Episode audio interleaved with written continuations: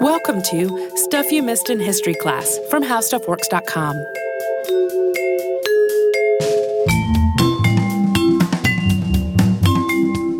Hello, everybody. Today's episode is our East Coast show from our recent tour. This is one that we recorded at the Arts at the Armory in Somerville, Massachusetts. So let's hop right into it. Hello, and welcome to the podcast. I'm Tracy V. Wilson. And I'm Holly Fry. Today, we are going to talk about Anne Royall. And while she was living, Anne Newport Royall was a very well known, even notorious public figure. She was a travel writer and she was a muckraking journalist way before Theodore Roosevelt coined that term, at a time when there really were not a lot of women being travel writers or journalists at all. And she made such a name for herself that by the time she was put on trial for being a common scold, so we're going to talk about that today. Uh, that was national news, the Common Scold trial of Anne Royall. At the same time, she was really divisive and complicated and imperfect and just messy. And the longer I worked on this podcast, the more mess I found. So today we're going to do our best to celebrate the things about her that were awesome, which there are several, and also not shy away from the parts that were not, which we're mostly calling the unfortunate racism portion of the program. It always lurks. Uh, but she was born Anne Newport on June 11th of 1769 outside of Baltimore, Maryland.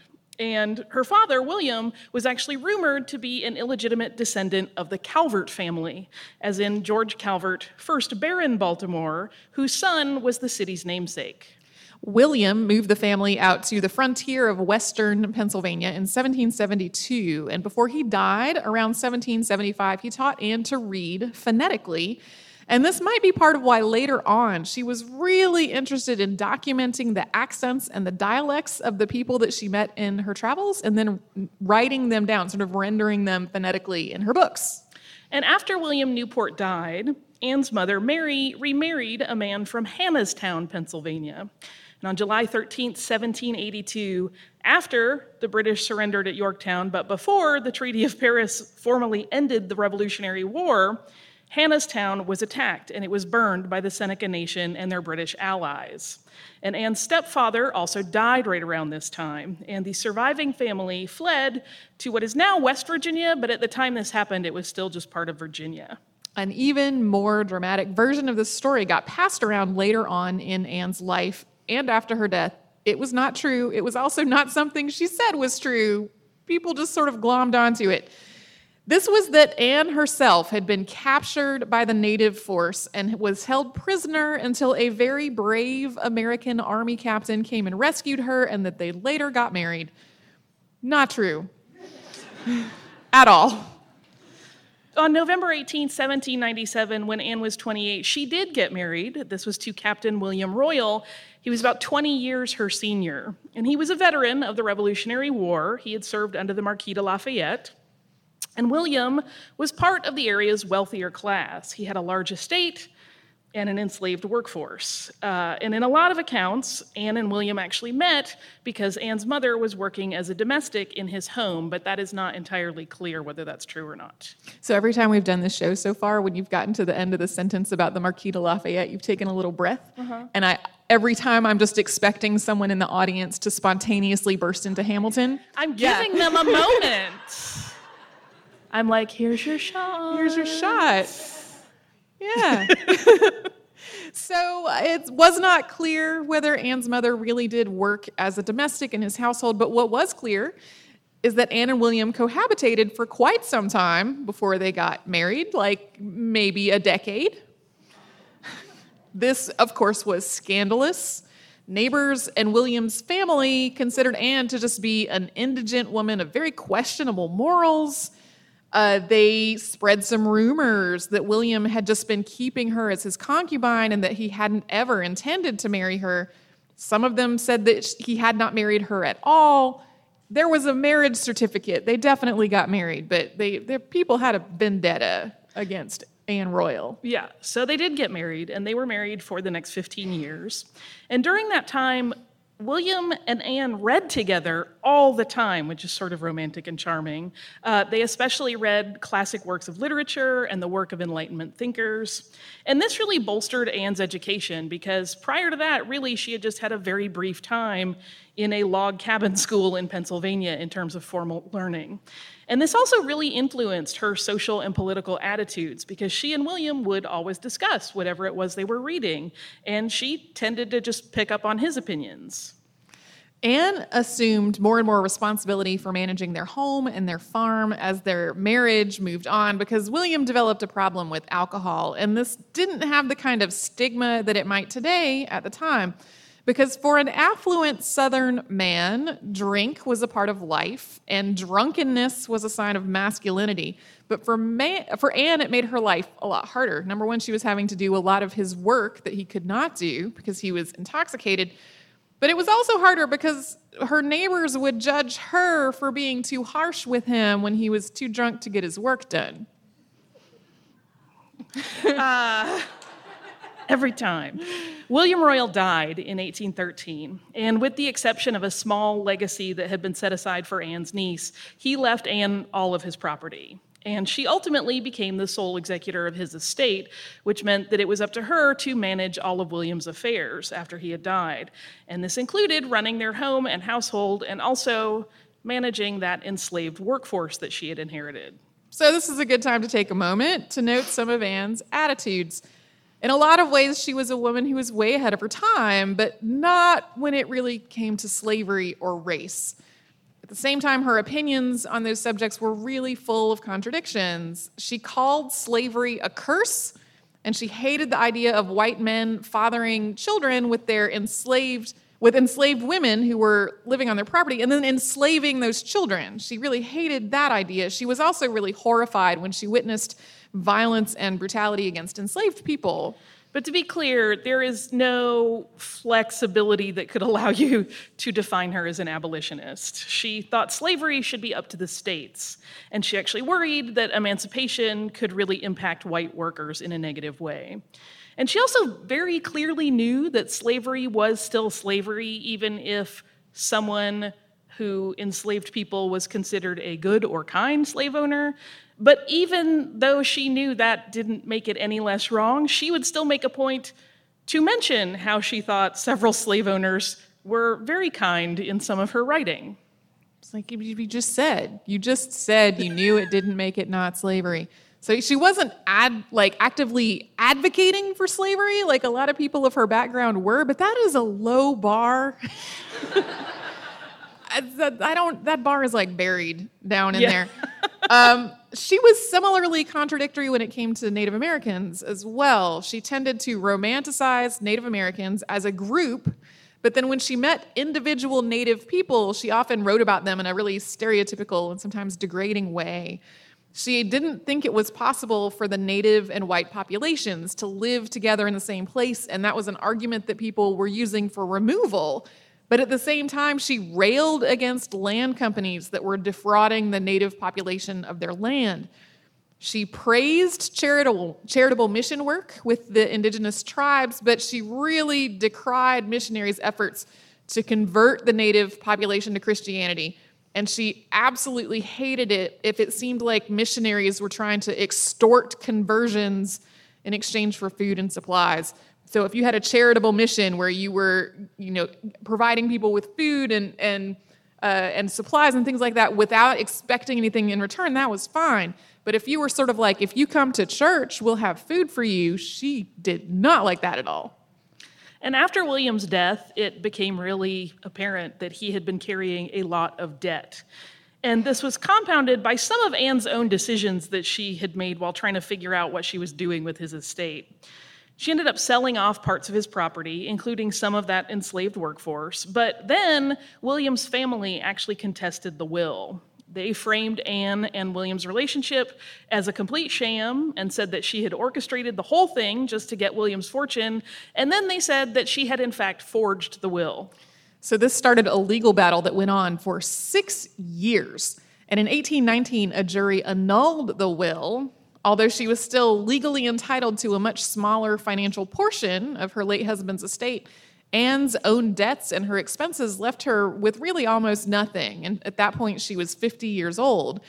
This, it was while all of this was going on that she finally decided to leave Virginia and she started on the path to becoming a travel writer. And travel writing had become a popular genre as the United States had become more established as a nation, with roads and steamboats and ways to make it possible for people to go out and travel. Uh, so most travel writers, though, were men, and sometimes they were women, but always traveling with a companion. And the big distinction above anything else is that those people actually had money to do that traveling.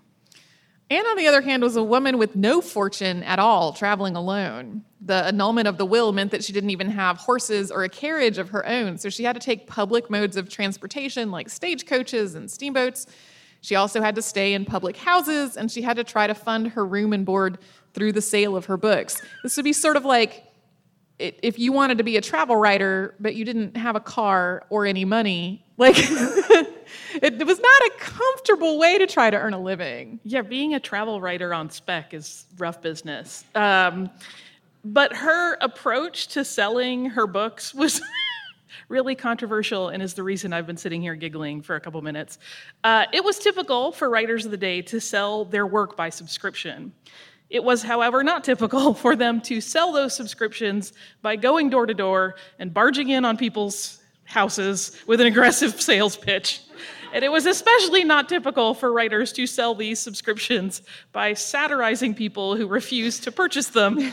Uh, but that is exactly how Anne played it. That was her business model. Just stomp right in and say, I'm going to write nasty stuff about you, buy a subscription. Um, and who wouldn't be wooed by that? I know. She she was definitely not the only writer who was doing weird stuff to promote themselves around this time. I mean, Walt Whitman was writing reviews of his own books under fake names and publishing them to be like the great writer of the United States has arrived. Uh, but that was a lot less confrontational than less intrusive than I see you're eating dinner. Buy my book. I was just gonna say that people were. I'm at the dinner table now. Would you like to subscribe? Uh, now, whose turn is it? Yours. Okay. I don't know why I lost track of this thing. It's like I've never done this before. So, especially at first, this whole barging in on people and demanding they buy books, like this is a weird financial juggling act that was kind of difficult. At various points, she made ends meet thanks to the charity of other people and the help of various masons. Her late husband had been a mason and had told her that if she needed help, she should go find a mason. And that advice served her extremely well. Uh, Masons helped her out of a number of jams. And there was also a huge anti Masonic movement that was going on in the United States at this point, which was really a whole other story. But Anne Royall was very critical of people who criticized the Masons. And so that earned her even more of their support. Another early patron of hers was the Marquis de Lafayette, thanks to her husband's military service under him. Anne's first book was titled Sketches of History, Life, and Manners in the United States by a Traveler. And it was published in New Haven in 1826. And at that point, she had just turned 57. She went on to publish numerous volumes of travel writing, and these included uh, collections of letters to her friend and her lawyer, Matthew Dunbar from Alabama, and she had written those while her husband's will was in dispute. She also included what, uh, or she also wrote what she called pen portraits, and those were vignettes of noble and semi noble or semi notable people. I don't know why, I've now completely lost my ability to say words.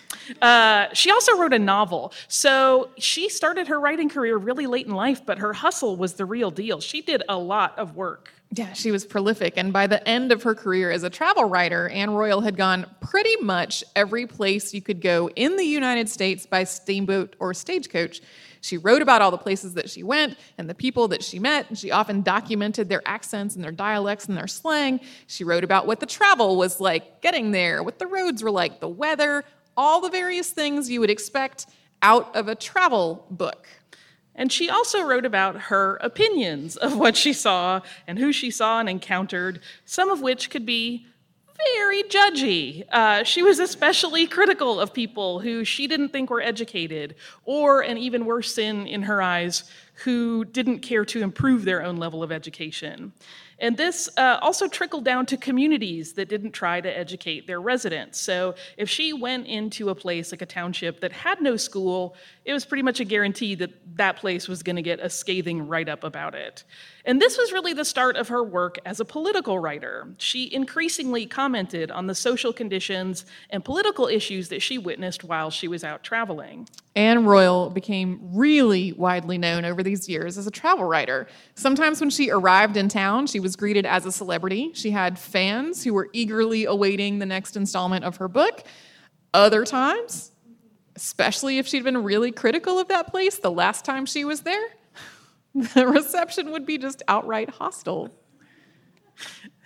Please don't come to our houses anymore. I just sort of imagine them like, get the pitchforks, it's Anne Royall. uh, when her second travel book came out in 1828, the Boston Commercial Gazette wrote, quote, her style is so highly seasoned, her love of country so predominant, she gives so much of local topics and applies the lash so unsparingly to her enemies that her books, like her manners, are resistless.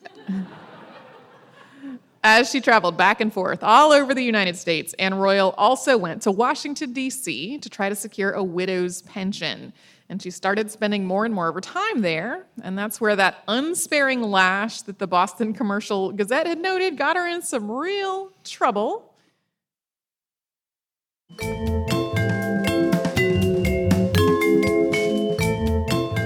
Because Anne Royall's late husband had been a veteran in the Revolutionary War, she was, at least in theory, entitled to a widow's pension.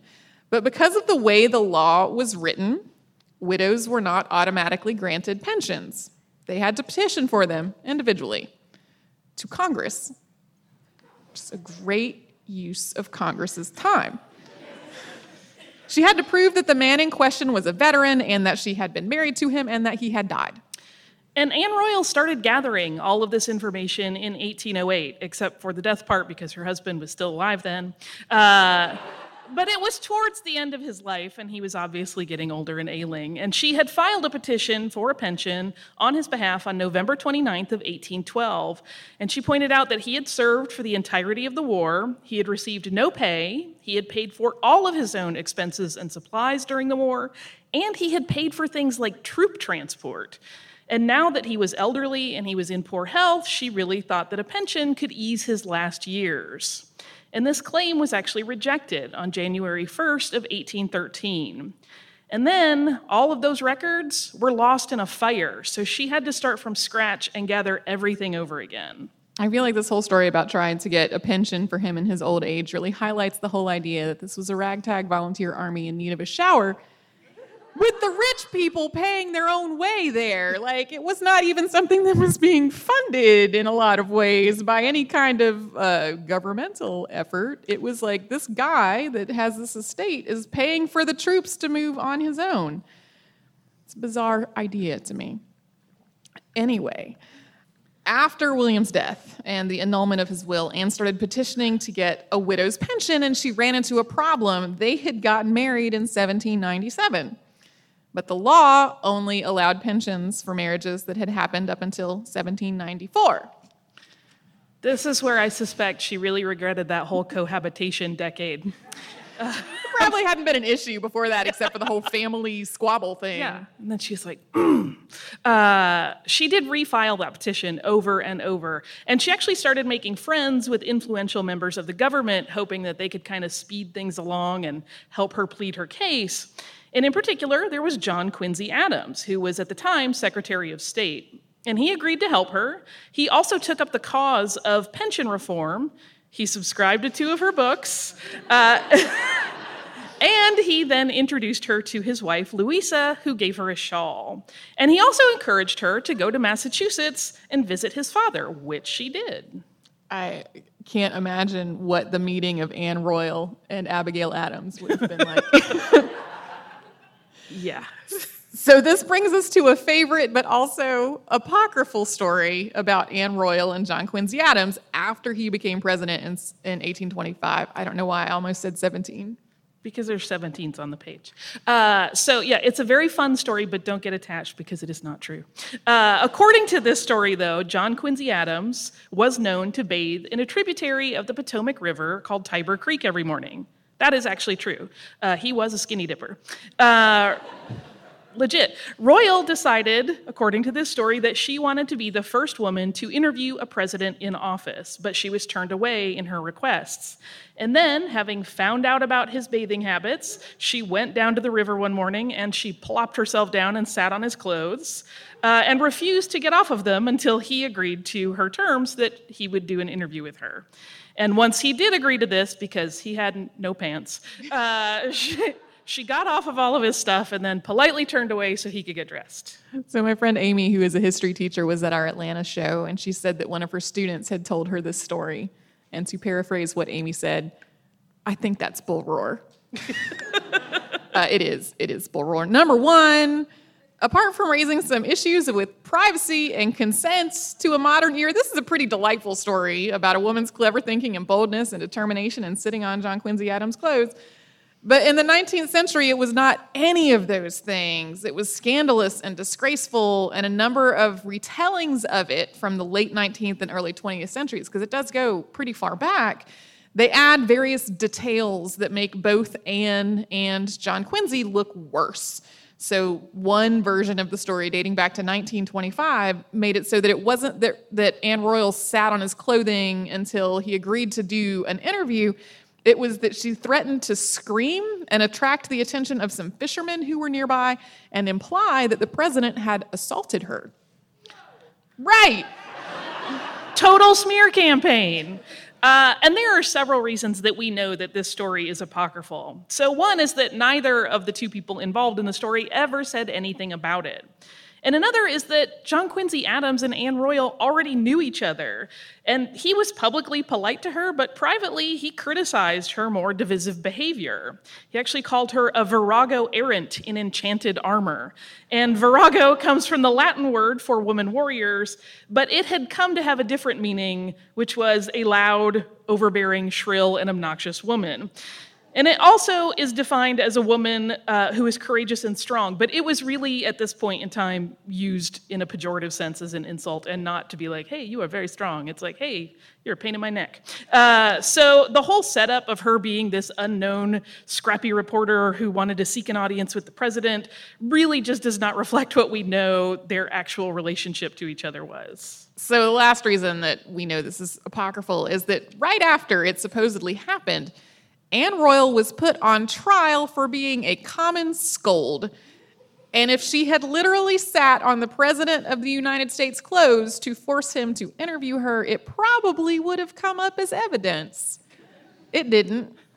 So here's what really happened uh, Anne Royall had a lot of opinions. She liked to express them very loudly and very stridently, and not necessarily in a way that anyone would categorize as ladylike.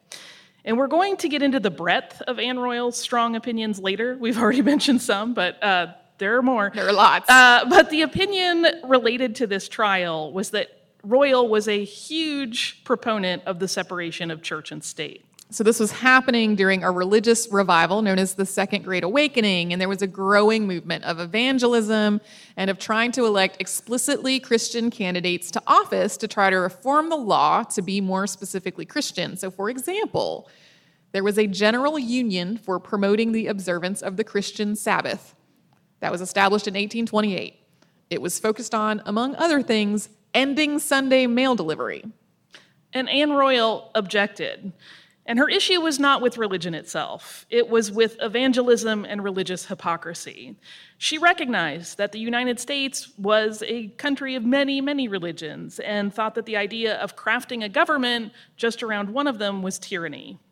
She also wrote favorably about the idea of Christian charity, but was really, really angry about the fact that there was, for example, an entire organization, as Tracy just mentioned, that was focused on things like ending Sunday mail delivery when it really should have been focused on things like feeding or sheltering the needy, or reforming inhumane prisons, or making sure that sick people were cared for. Yeah, she had a, she did not like, she was like, is this really what you need to be spending your time on? Also, maybe she liked getting packages every day of the week. Yeah. There were also uh, there were cities where the churches were allowed to put chains across the roads in front of their buildings on Sundays, which in a lot of places completely shut down traffic. You like you just couldn't go down Main Street because all the churches had chained off the thing, and and like there was a big reform movement to make that stop stop being obstructing all the traffic for everyone because it's Sunday. Uh, and that was another thing that Anne Royall was very much, she was in favor of not chaining off the street in front of the church every Sunday. Um, Royall, she also made enemies with a number of people within this movement. In Burlington, Vermont, she had an incident with a missionary that, in her account, led to his shoving her down his steps so forcefully that she dislocated an ankle and couldn't walk for six weeks. She had been trying to sell him a book when that happened.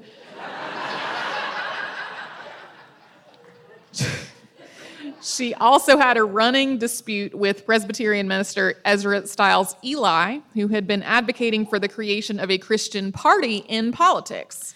And then there was the matter of her neighbors in Washington, D.C. There was a fire engine house near where she lived that had been built with federal money, and it was being used as a Presbyterian meeting house. And Royall thought that a building that had been built with federal dollars should absolutely not be used for a religious purpose.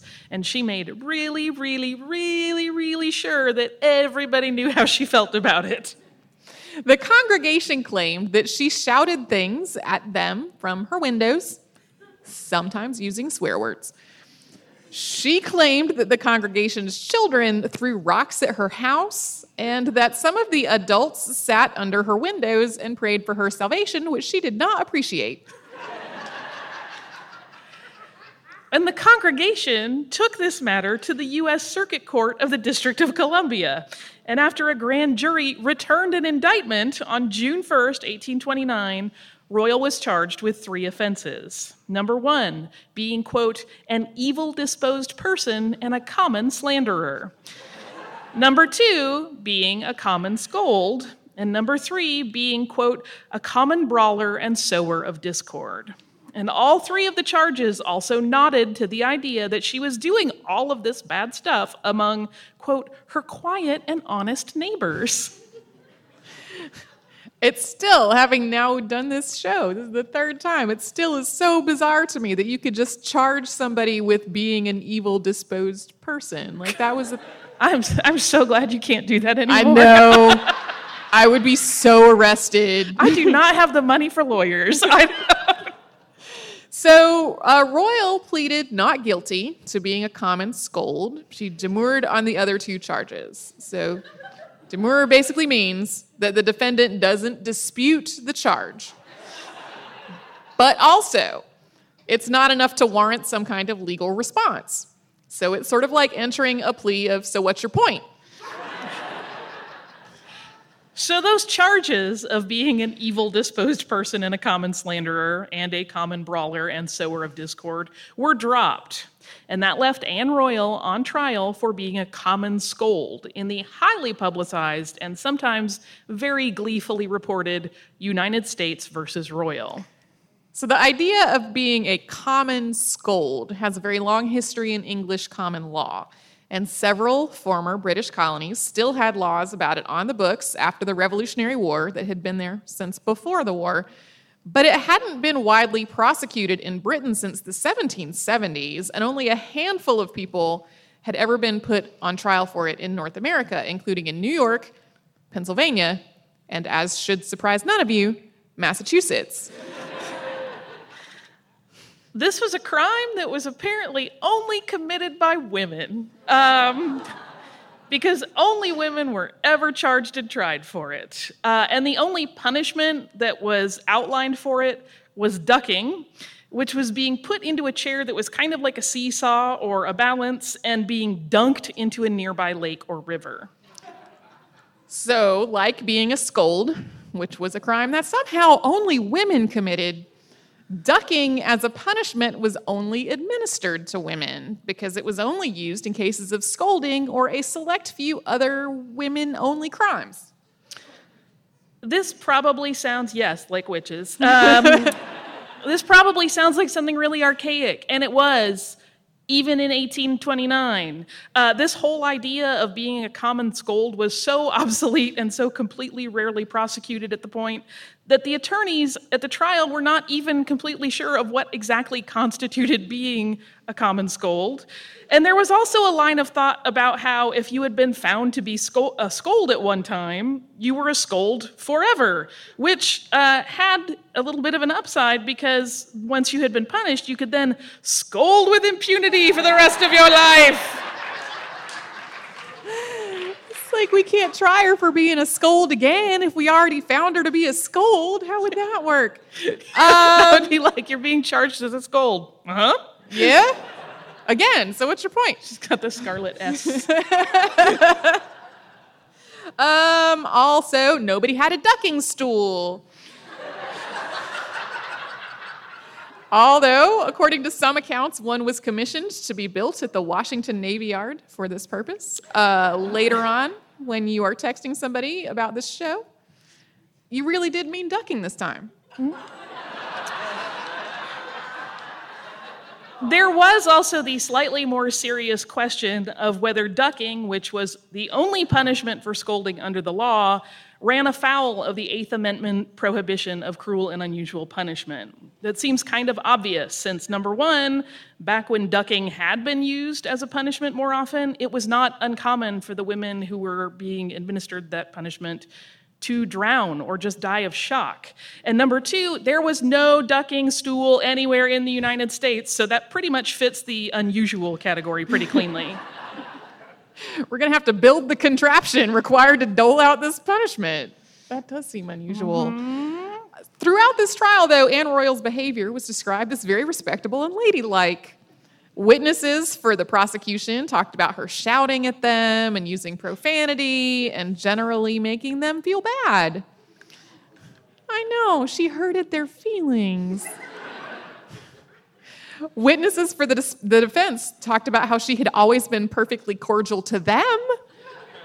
Uh, and the defense witnesses included John Eaton, Secretary of War for the newly inaugurated President Andrew Jackson. Jackson himself had also been invited to testify, but he declined. In spite of her perfect princess behavior in court and the witnesses on her behalf, Royall was found guilty. And before sentencing, John Coyle, who was one of the original complainants, came forward with another complaint that a few days earlier, Anne Royall had called him, quote, a hypocritical old scoundrel. the very idea. Um, And he brought this up as evidence that Royall needed to face a harsh sentence. But Royall claimed that he had come at her first, saying that her time was short, which is obviously a threat. And the judge concluded that these two offenses just canceled each other out. Um, and then he sentenced Anne Royall to a fine of $10 in lieu of ducking because nobody had the darn stool. Uh, plus, she had to pay a $250 deposit to secure her good behavior for a year. Yeah. it's like this is sort of like being on probation, but not really. It's like the ultimate swear jar in escrow. like, kind of. Kind so, of. Her fine was paid by two reporters from the Daily National Intelligencer, which is usually framed as solidarity among members of the press because it was absolutely clear to everyone that this whole trial was not just about the Presbyterian congregation that was meeting at the fire engine house.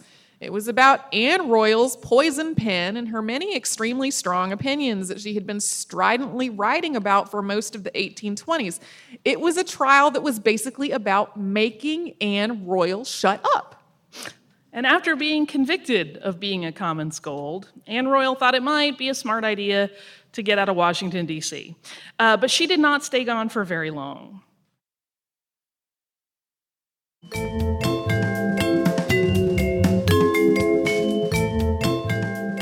It does not appear that Anne Royall did anything to cause her to forfeit that $250 for good behavior that she was fined after her conviction for being a common scold. But on December 3rd, 1831, she published the first issue of her new newspaper. It was the Paul Pry, and she published that in Washington, D.C. And in addition to publishing other material, the Paul Pry loudly and stridently published Anne Royall's opinions on the political topics of the day, as well as her own reporting about the goings on in the halls of government, especially when it came to exposing corruption. And the Paul Pry's opening editorial began, quote, Our course will be a straightforward one, as heretofore. The same firmness which has ever maintained our pen will be continued. To this end, let it be understood that we are of no party. We will neither oppose nor advocate any man for the presidency. The welfare and happiness of our country is our politics. To promote this, we shall oppose and expose all and every species of political evil and religious fraud without fear, favor, or affection. We shall patronize merit of whatsoever country, sect, or politics. We shall advocate the liberty of the press, the liberty of speech, and the liberty of conscience. The enemies of these bulwarks of our common safety, as they have shown none, shall receive no mercy at our hands. So that all sounds pretty great. Uh, but we should make it clear that even though it said right there that the paper had no official political party stance, Royall's own political opinions were very clear in it. And a lot of people thought that the, that the Paul Pry and its successor were Jacksonian papers, even when Anne Royall strongly criticized things that President Andrew Jackson was doing when she didn't agree with him. And the Paul Pry's quality was variable, uh, to be very kind about it. She was printing it at home on an antique press, and she was using a hand me down typeface. And when we say hand me down, that is not in any way a joke, and it really doesn't cover how intensely hand me down the situation was. Um, Duff Green, who worked at the United States Telegraph, which was another paper, not the Telegraph Office, uh, had asked his staff to gather up all of their discarded letters to give to her, and that is what she was using. So she was basically printing things that looked like the cutout ransom notes that you would get. Except she was just cranking them out on her home press. And on top of this highly erratic quality of the print, the writing was not especially polished either. But she got about 100 subscribers with two orphans that uh, were helping her make the deliveries.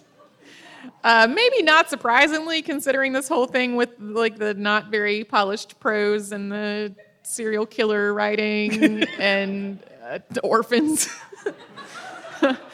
Uh, she couldn't really get the Paul Pry to turn a profit, and the name was part of the problem because Paul Pry made it sound like it was a gossip rag instead of something that offered some serious journalism. So she shut it down on November 19th, 1836. And on December 2nd, just a couple of weeks later, she published the first issue of her new newspaper, The Huntress, which she chose, yes, she chose the name to more clearly reflect a, a, a connection to the editor of the paper, which was Anne Royall. And since at this point she had five years of experience under her belt, she was no longer like just deciding she was going to have a political newspaper. Uh, the, the Huntress was a much stronger paper than the Paul Pry had been. And as she had done with the Paul Pry while she was publishing The Huntress, Anne Royall personally walked the halls of government, meeting with legislators and interrogating them about their positions and what they were doing. And she met and spoke with every president who served during her time as a journalist in the Capitol. And she made such a name for herself with her dogged pursuit of stories that when she entered a room, a lot of the time men who had been targets of her criticism would just get up and roll out. like, adios, muchachos. Um, the Senate doorkeeper, who was named Isaac Bassett, described her as, quote, homely in person, careless in dress, poor in purse, and vulgar in manners. But he also said she had much shrewdness and respectable talents. Royall published The Huntress until July 24, 1854. She kept it up after Congress passed a new law in 1848 that gave Revolutionary War widows who were married before January 2, 1800, access to a lifetime pension. Although her husband's same relatives that had contested the will laid claim to that too, they did not like her. Uh, so she only got part of it. But for 23 years, she was publishing her own newspaper in Washington, D.C. And between the Paul Pry and the Huntress, she published more than 1,200 issues with the help of her friend, Sally Stack, and those two orphans who were helping both with deliveries and errands. And to quote Sarah Harvey Porter, writing for the Historical Society of Washington, D.C. in 1907, quote, from the first number of Paul Pry to the last issue of The Huntress, almost a quarter of a century afterward, there was not a single political battle fought in Washington about, Anne Roy- about which Anne Royall did not have, or rather fling, her say. She hit, too, with uncommon frequency and always near the bullseye. Her pages contain much to offend a critical literary taste, much that her, her admirers could wish had never been printed, but liked or disliked, her bitterest enemies must admit that her editorial and other utterances never lacked point. Royall died just a couple of months after publishing her last issue of The Huntress on October 1st, 1854, at the age of 85. She was virtually penniless, having barely sustained herself with these newspapers. She was buried in Congressional Cemetery in an unmarked grave, and then a stone was erected by Masons in 1911, which read, Anne Royall, pioneer woman journalist, 1769 to 1854. Pray that the union of these states may be eternal. Erected in appreciative recognition by a few men from Philadelphia and Washington, May 12, 1911. And Royall's reputation really endured for a long time after her death. Almost 40 years later, on February 22, 1891, the Washington Post ran an article about her under the following headline, which is long, so you're going to think it's done, and I'm going to keep going. Um, she was a holy terror. Her pen was as venomous as a rattlesnake's fangs. Former Washington editress, how Anne Royall Made Life a Burden to the Public Men of Her Day. Please let me have a headline that good after I die. Please, please, please, please, please. Please. Uh, another 50 years after that, President Harry S. Truman, who loved to tell that false skinny dipping story, called her a shrew of a newspaper woman. Yeah, most of the write ups about Anne Royall today focus on one of three things there's that apocryphal story about John Quincy Adams, the trial for being a scold, and the extremely opinionated and strident political reporting that was dedicated to exposing corruption and hypocrisy that she did for almost 25 years. But there's one more thing that's really important to note about her, and that's that although she was mostly able to support herself through writing and reporting, often she really had very little, especially when she was running her own newspapers. People described her as shabby because she only had that one dress, but she was constantly doing everything that she could for people who had less than she did. She donated as much money as she possibly could to charitable causes rather than buying more dresses. Uh, she visited the sick and imprisoned. She took so called fallen women into her home because she was really mindful of the fact that that could have been her in that exact same position. And one of the reasons that she hated political and religious corruption so very deeply was that it was so often taking funds away from people who really desperately needed it. It's also tricky to try to sum up Royall's very complicated and sometimes contradictory opinions. So, to quote Sarah Harvey Porter again, here's a rundown.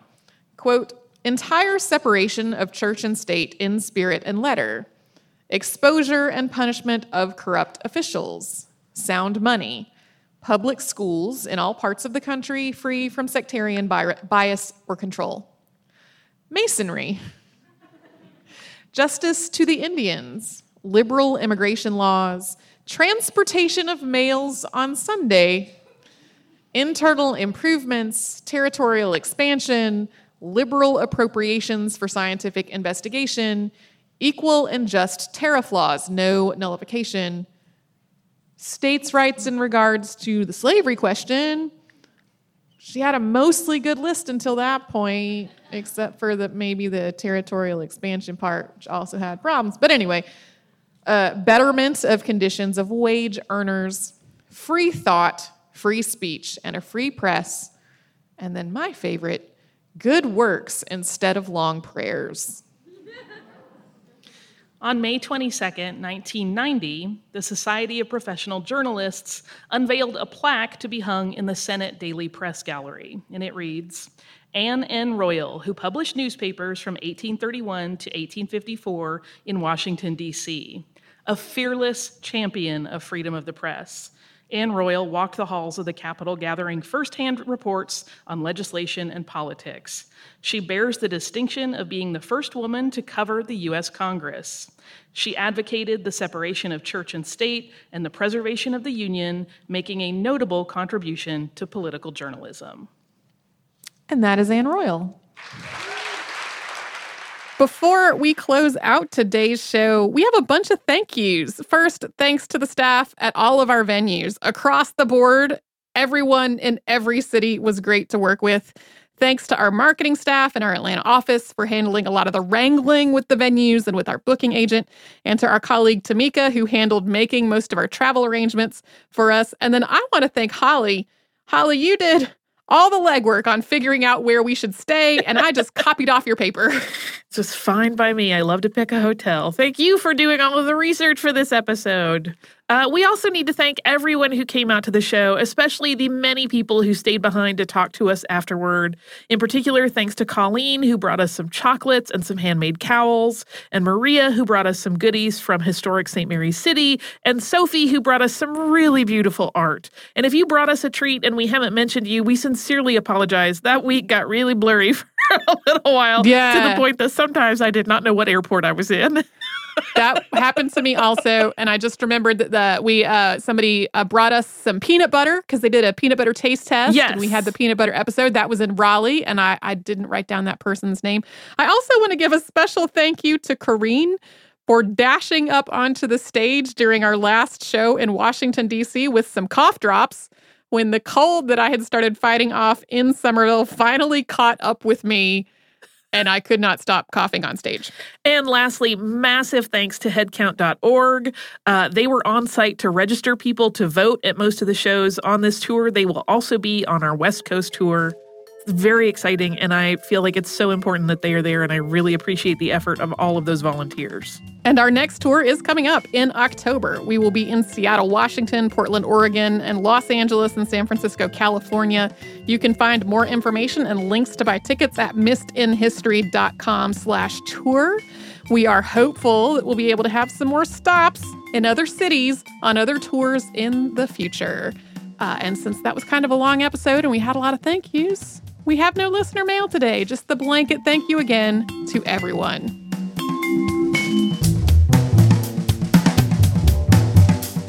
For more on this and thousands of other topics, visit howstuffworks.com.